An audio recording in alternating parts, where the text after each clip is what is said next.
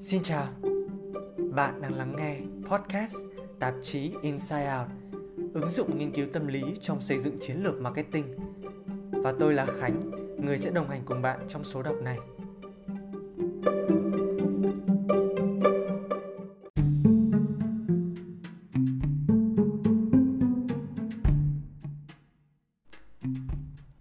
Nếu một sản phẩm giá 30.000 đồng kèm 19.000 đồng phí vận chuyển và một sản phẩm tương tự có giá 49.000 đồng nhưng free ship thì bạn sẽ chọn mua bên nào?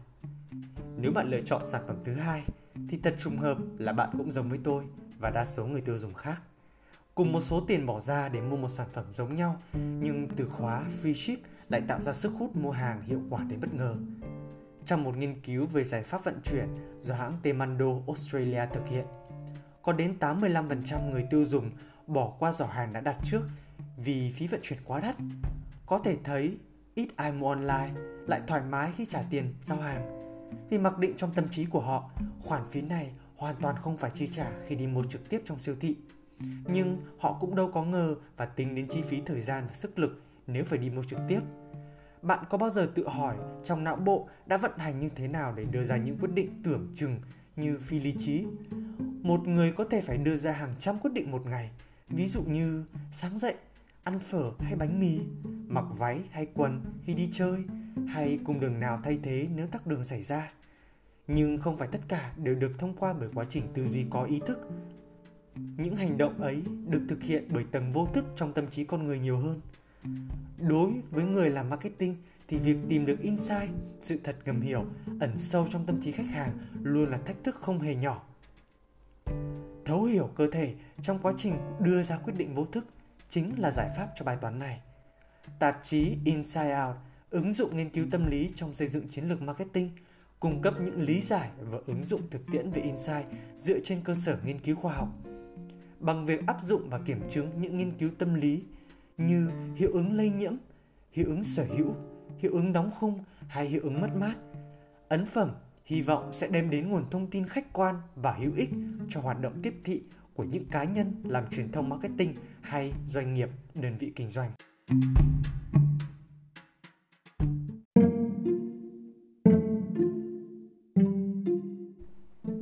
Chương 1. Giải mã Chiếc Tesla chạy bằng cơm Nếu bạn đang băn khoăn chiếc Tesla là gì thì đó là một chiếc xe ô tô hiện đại không chạy bằng xăng mà bằng điện với những công nghệ tân tiến nhất do Elon Musk cùng đội ngũ của mình nghiên cứu và sản xuất.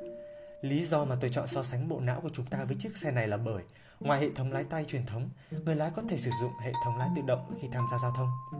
Chỉ có điều là chiếc xe trong cơ thể của chúng ta nạp cơm, lấy năng lượng để hoạt động.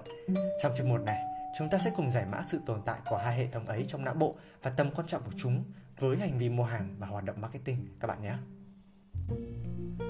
Chúng ta thường không nhận thức được sự tồn tại song song của hai hệ thống này cho đến khi ở trạng thái xung đột hoặc mâu thuẫn để chứng minh cho sự tồn tại của hai hệ thống ấy, hãy tham gia thử thách về màu sắc mang tên Stroop để hiểu hơn về sự hiện diện của hệ thống lái tay và lái tự động trong não bộ. Các bạn có thể quét mã QR code ở trong tạp chí để tham gia chơi. Hãy nhìn vào từng chữ rồi nói thật to và nhanh nhất có thể màu của chúng khi xuất hiện. Ví dụ khi gặp chữ vàng nhưng màu sắc hiển thị là xanh, hãy nói thật nhanh màu của chúng là xanh. Với ba tốc độ chậm vừa và nhanh, với nhiều vòng khác nhau, hãy thử thách bản thân xem liệu bạn có vượt qua giới hạn của não bộ không nhé. Để thực hiện thử thách này, tôi đã mời 30 người cùng tham gia trò chơi. Kết quả cho thấy, ở level dễ, khi tập trung số người trên 7 điểm là 18, số người đạt từ 3 đến 7 điểm là 14 và dưới 3 điểm là 3. Nhưng khi độ khó, tức là tốc độ của bài test nhanh hơn, thì con số ấy đã có sự biến động. Số người đạt trên 7 điểm ở level khó tụt xuống còn không từ 3 đến 7 điểm còn có 5 người và dưới 3 điểm chiếm nhiều nhất là 30 người. Qua kết quả bài thử nghiệm vừa rồi có thể thấy, não bộ đã quen với việc từ ngữ đi liền với hình ảnh, nên khi có sự khác biệt về nghĩa và màu sắc, hệ thống lái tự động bị gián đoạn, thế chỗ cho hệ thống lái tay. Khi độ khó tăng, người chơi bắt đầu ngắc ngứ và phản ứng chậm dần đi.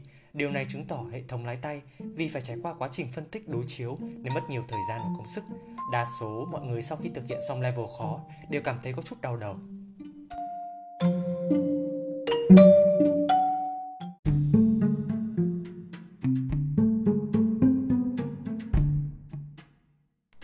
Buổi lái xe kinh hoàng Tôi vẫn nhớ như in ngày đầu tiên lái con xe số Honda Wave đi khai giảng năm nhất tại Học viện Báo chí và Tuyên truyền. Cảm giác tự tin ban đầu đã nhanh chóng biến mất khi tôi phải đối diện với những hung thần xa lộ, các ninja bật xi nhan bên trái nhưng lại rẽ phải, hay chi chít những ổ voi, ổ gà gây cản trở trên đường. Đây vốn không phải những gì mà tôi đã được học trước đó về việc lái xe, vì tôi chỉ quen tập luyện trong một cung đường phía trong rất an toàn của một khu đô thị gần nhà. Cùng một lúc, não bộ phải tập trung vào các tín hiệu giao thông, lái, xác định và phanh, cũng như để ý các mối nguy hiểm bất ngờ trên đường. Những vấn đề phát sinh trong việc phối hợp tay và mắt, giải nghĩa các tín hiệu giao thông và xử lý rất nhiều dữ liệu đang được truyền tới não, nhìn chung thường dẫn đến cảm giác hoảng loạn, tràn ngập đến mức quá tải trong tôi. Nhưng cảm giác ấy dần ổn hơn nhờ luyện tập và nhu cầu tập trung giảm đi. Tôi không còn bị nhầm đạp số khi đi xe hay căng thẳng đi với tốc độ 20 km một giờ khi lái xe nữa. Mọi chuyện giờ đây được diễn ra theo trực giác và não bộ có thể hoàn thành tốt các nhiệm vụ phức tạp này trong khi nghe nhạc hoặc gọi điện thoại. Tất nhiên là tôi không khuyên bạn làm điều ấy. Hãy dừng xe rồi mới nghe điện thoại các bạn nhé. Có thể nói qua ví dụ vừa rồi, ta có thể khẳng định việc tồn tại song song nhưng độc lập của hai luồng suy nghĩ trong não bộ. Đây cũng là công trình nghiên cứu đạt giải Nobel của Daniel Kahneman nghiên cứu về tâm lý học. Bản chất của hai hệ thống này cũng là cơ sở giải thích cho những hành động phi lý trí mà chúng ta vẫn hay làm mỗi ngày, chẳng hạn như việc mua sắm hay ăn uống quá độ. Mặc dù biết là ăn nhiều sẽ béo đấy và có hại cho sức khỏe, nhưng hệ thống tự động trong não bộ lại ưa chuộng sự thoải mái và giải tỏa tâm lý. Lý trí mặc dù nhận thức được hành vi, nhưng qua ví dụ về bài thử nghiệm Stroop ở phần trước, việc phải vận dụng lý trí là một thử thách căng não và mệt mỏi, đặc biệt khi phải đối mặt với những cám dỗ cảm xúc khi mua sắm hay ăn uống. Nắm bắt được điều này, nên nhiều nhãn hàng đã sử dụng những hiệu ứng tâm lý để kích thích hệ thống tự động và mua hàng theo bản năng trong mỗi chúng ta.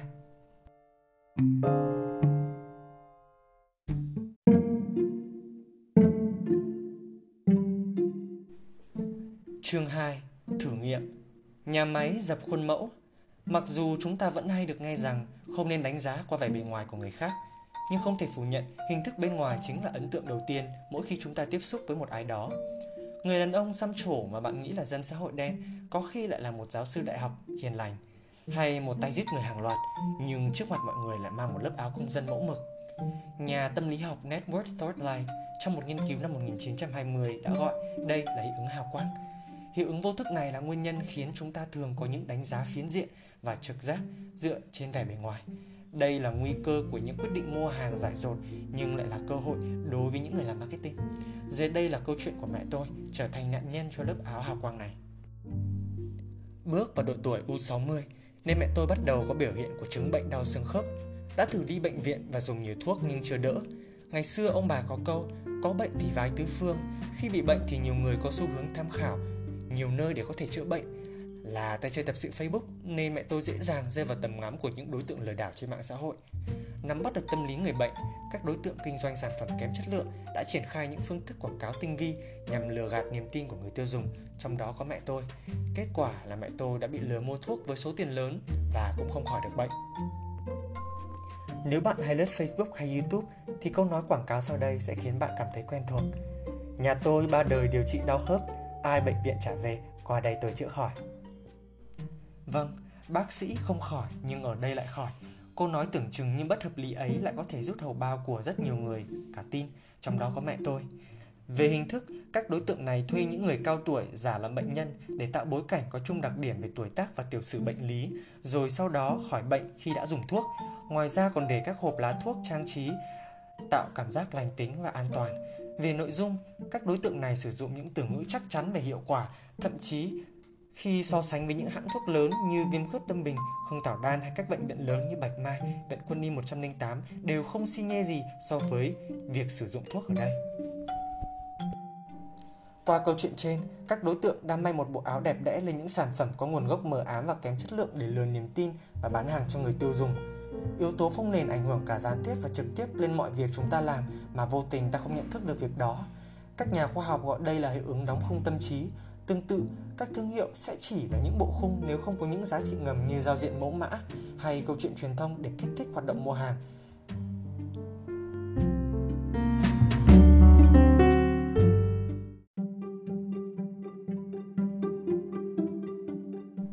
Mẹo marketing mang về từ xưa đến nay, dù có nhận thức được hay không thì người tiêu dùng vẫn chịu sự thao túng tâm lý và hành vi từ bối cảnh môi trường xã hội. và các nhãn hàng khi quyết định mua sắm. Nếu nhà bạn có trẻ nhỏ và người già thì hãy cảnh báo họ về rủi ro mua hàng trên mạng xã hội. Để lấy được niềm tin của người tiêu dùng và tăng chỉ số tái mua khi bán hàng, các thương hiệu luôn phải xây dựng một phong nền thu hút và phù hợp cho đối tượng khách hàng mục tiêu và tiềm năng của mình. Điều này tác động đến hệ thống lái tự động ngầm vốn ảnh hưởng đến quyết định mua hàng của chúng ta.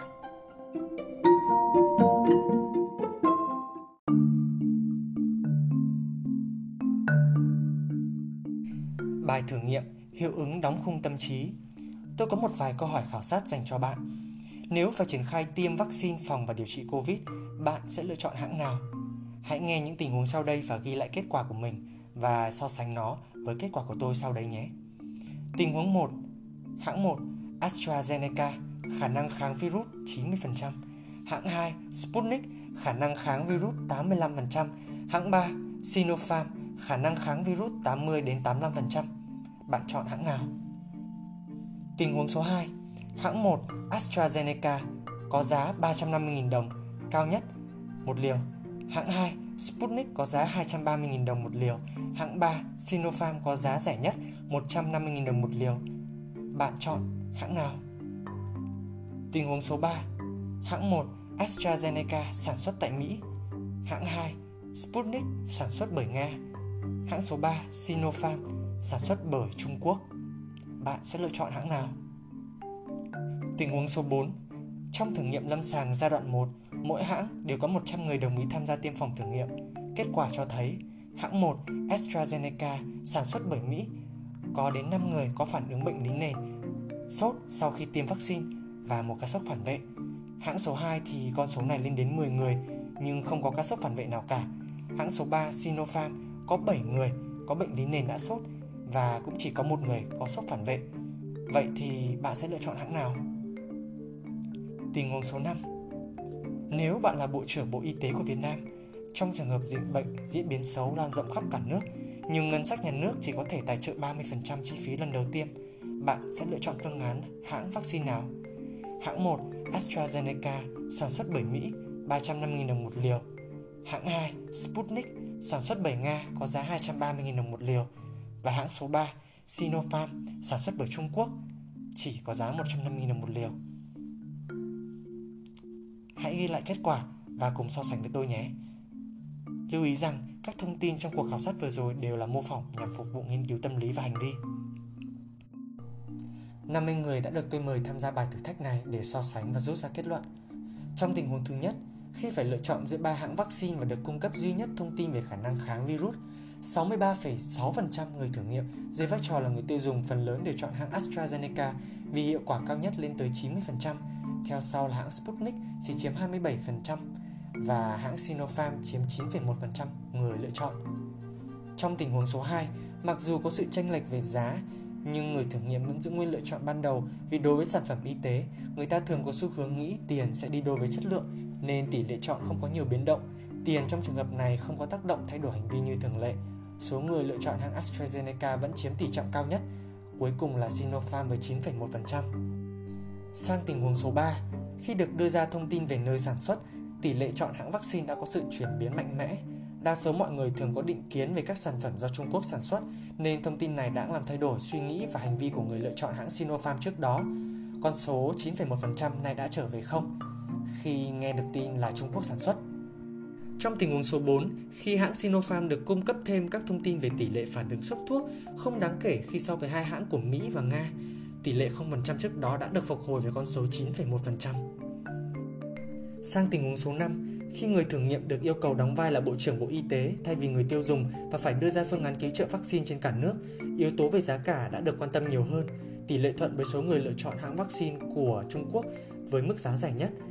Tỷ lệ người chọn hãng Sinopharm đã tăng lên gấp 3 lần, từ 9,1% lên đến 27,3%. Có thể rút ra kết luận rằng bằng việc thay những bộ phông nền khác nhau, hành vi mua hàng của người dùng đã thay đổi, từ đó tỷ lệ mua hàng cũng đã tăng.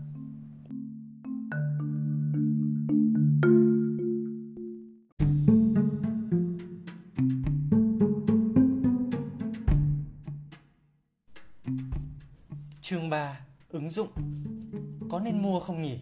Đây có lẽ là câu hỏi khiến nhiều người đắn đo nhất khi sự chú ý của họ đã va phải vào sức hút khó cưỡng của một món đồ nào đó. Như ở chương 1, chúng ta đã biết về sự tồn tại của hai hệ thống quyết định hành vi con người là hệ thống lái tay và lái tự động. Chúng ta không hành động lý trí như những gì mình tưởng tượng, đặc biệt là khi đi mua sắm. Có thể nói quyết định mua hàng là cả một quá trình đàm phán giữa hai hệ thống lái tay và lái tự động trên hai phương diện nỗi đau và sự sung sướng. Dựa trên nghiên cứu của Brian Knudsen, giáo sư đại học Stanford, bên nào có sức ảnh hưởng lớn hơn thì bên đó sẽ quyết định hành vi mua hàng. Những niềm đau Bạn đã bao giờ trải qua cảm giác đau đớn khi đi mua hàng? Trong bài viết này, phần lớn tôi muốn đề cập đến những nỗi đau về tinh thần khi đi mua sắm. Là thanh niên thế hệ Z, những người sinh ra từ năm 1995 đến 2012, đặc biệt trong thời buổi công nghệ 4.0 thì việc mua sắm online đã trở nên quá đỗi quen thuộc. Đối với tôi, tiền chính là nỗi đau to lớn nhất cản trở quyết định mua sắm. Cứ mỗi lần đến trung tâm thương mại hay mua giảm giá thì bệnh viêm màng túi trong tôi lại tái phát. Niềm đau khi mua sắm với nhiều người còn có thể là sự băn khoăn về chất lượng sản phẩm, chế độ hậu mãi sau này hay đối với người đa nghi thì còn có thể là sự chăn trở liệu mình có đang bị mua hớ. Kể từ khi có sự hiện diện của các sàn thương mại điện tử như Lazada, Shopee, tôi lại có thêm thói quen so sánh giá giữa siêu thị trực tiếp và trên mạng. Điều này khiến cho trải nghiệm mua sắm lại càng lâu và căng thẳng hơn. Còn bạn, trải nghiệm đau đớn khi mua sắm của bạn là gì? Tiếp theo đây tôi muốn bàn về sự sung sướng. Đi mua sắm cũng là một hình thức xả stress. Đối với tôi, việc được sở hữu món đồ mà mình yêu thích cũng đem đến những cảm xúc tích cực và thú vị. Chẳng hạn như lần đầu tiên mua được chiếc máy tính bảng cảm ứng của Surface sau khi đỗ đại học. Đây là dòng máy cao cấp có giá 25 triệu đồng, chuyên dùng để thiết kế đồ họa và quay dựng video. Đối với một cậu sinh viên năm nhất thì mức giá này ngoài sức tưởng tượng của tôi. Mặc dù có chi phí cao nhưng khi đặt lên bàn cân so sánh với những giá trị mà tôi nhận được, bao gồm công năng đáp ứng được tốt việc học thiết kế cũng như công việc làm truyền thông sau này, thiết kế cảm ứng có thể tháo rời như máy tính bảng và vô vàn những giá trị tuyệt vời khác. Nghe xong chắc bạn ngỡ tôi là nhân viên bán hàng được gài vào bài viết.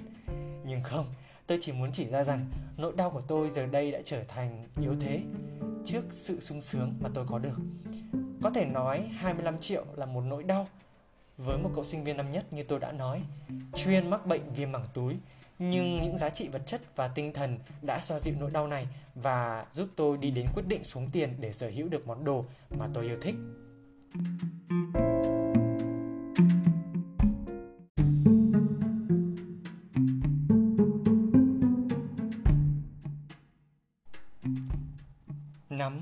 Chất và cách vận hành của não bộ chính là cơ sở của những hiệu ứng tâm lý hành vi thú vị và hữu dụng cho hoạt động marketing. Như ở phần trước có chia sẻ, quyết định mua hàng được dựa trên sự cân nhắc giữa chi phí niềm đau và giá trị lợi ích, sự sung sướng nhận lại. Chính vì vậy, để thu hút sự chú ý, thay đổi và kích thích hành vi mua hàng của người tiêu dùng, ta có thể áp dụng chiến thuật giảm bớt cảm nhận về nỗi đau khi mua sắm và tăng những giá trị vô hình như là một món hời. Trong chương này, tôi sẽ giới thiệu với các bạn năm hiệu ứng tâm lý rút ra từ cơ sở hệ thống lái của não bộ, trong đó lần lượt là hiệu ứng lan truyền, khan hiếm, mỏ neo, món quà miễn phí và cuối cùng là sở hữu tích điểm. Để chứng thực hiệu quả của những hiệu ứng này trong hoạt động kinh doanh nói chung và marketing nói riêng, tôi đã áp dụng những hiệu ứng trên cho mô hình kinh doanh của chính mình, đó là quán ăn online, tiệm cơm cà ri Lee Curry.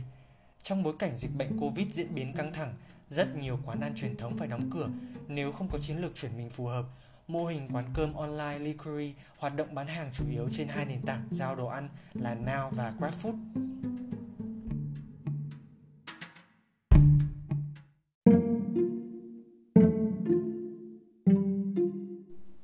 Hiệu ứng đầu tiên mà tôi muốn giới thiệu với bạn đó là hiệu ứng lan truyền.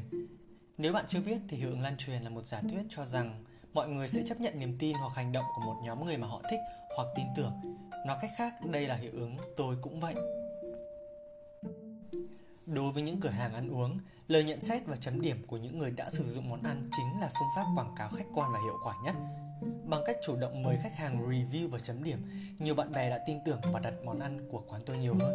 Đây cũng là kết quả của hiệu ứng đóng khung tâm trí. Những thương hiệu cửa hàng có nhiều lượt review đánh giá cao sẽ thu hút được lượng truy cập và mua hàng của những khách hàng tiếp theo.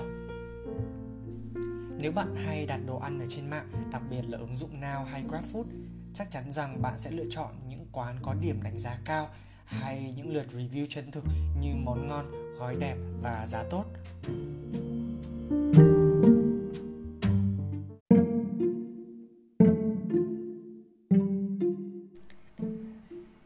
Thứ hai là khan hiếm.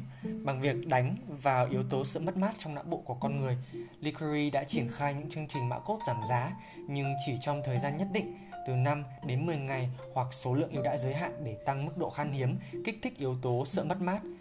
Ngoài ra, cửa hàng còn ra thông báo giới hạn số lượt ưu đãi để tăng giá trị cho mã cốt. Mặc dù tôi triển khai mã cốt liên tục, nhưng hiệu quả của việc khan hiếm khi triển khai giảm giá vẫn đem đến tín hiệu tích cực về việc mua hàng.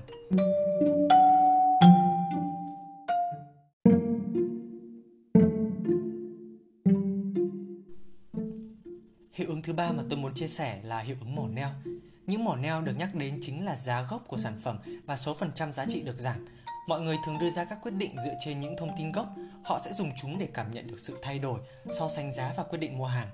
Bằng việc hiển thị một mốc giá sản phẩm, người tiêu dùng sẽ giảm được nỗi đau về giá cả, cảm giác như mình đang mua được một món hời. Tổng kết doanh thu cho thấy, các món ăn có hiển thị giá giảm có tỷ lệ tiêu thụ nhiều gấp 5 lần so với những món để giá gốc. Chính vì vậy, tôi đã áp dụng hiệu ứng này đối với tất cả các món ăn ở trong menu, đặc biệt là những món ăn bán chạy nhất. Hai mốc giá luôn được hiển thị khi đi kèm với sản phẩm. Một mức giá ở trên là giá gốc, cộng thêm hiệu ứng gạch giữa và ở dưới là mức giá mà chúng ta muốn bán dành cho khách hàng. Cụ thể, nếu món ăn của bạn là 35.000 đồng, bạn có thể để mức giá gốc mỏ neo ở trên là 40 và mức giá mà bạn mong muốn ở dưới là 35.000 đồng.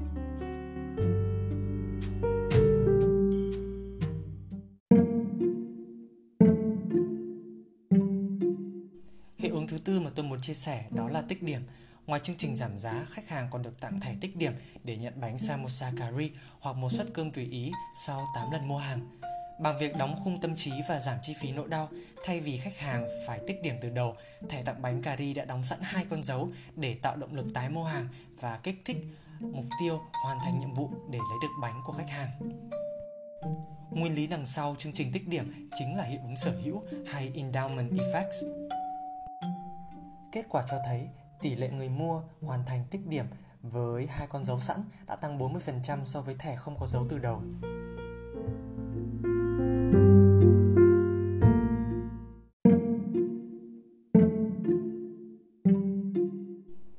Hiệu ứng cuối cùng mà tôi muốn nói đến đó là món quà miễn phí.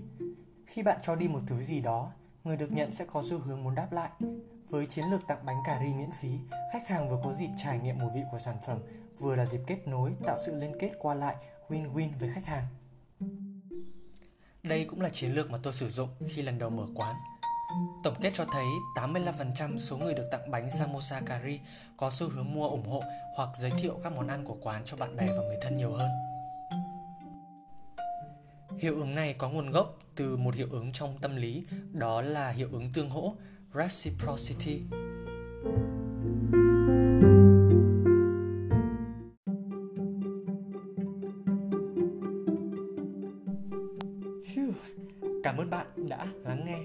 Cùng tôi suốt 3 chương của tạp chí Inside Out, ứng dụng nghiên cứu tâm lý trong xây dựng chiến lược marketing.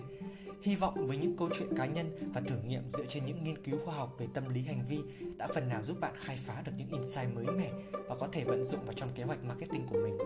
Để có được cơ hội tiếp tục nghiên cứu và thực hiện ấn phẩm Inside Out, tôi xin được gửi lời cảm ơn đến các quý thầy cô trong khoa quan hệ công chúng và quảng cáo thuộc Học viện Báo chí và Tuyên truyền.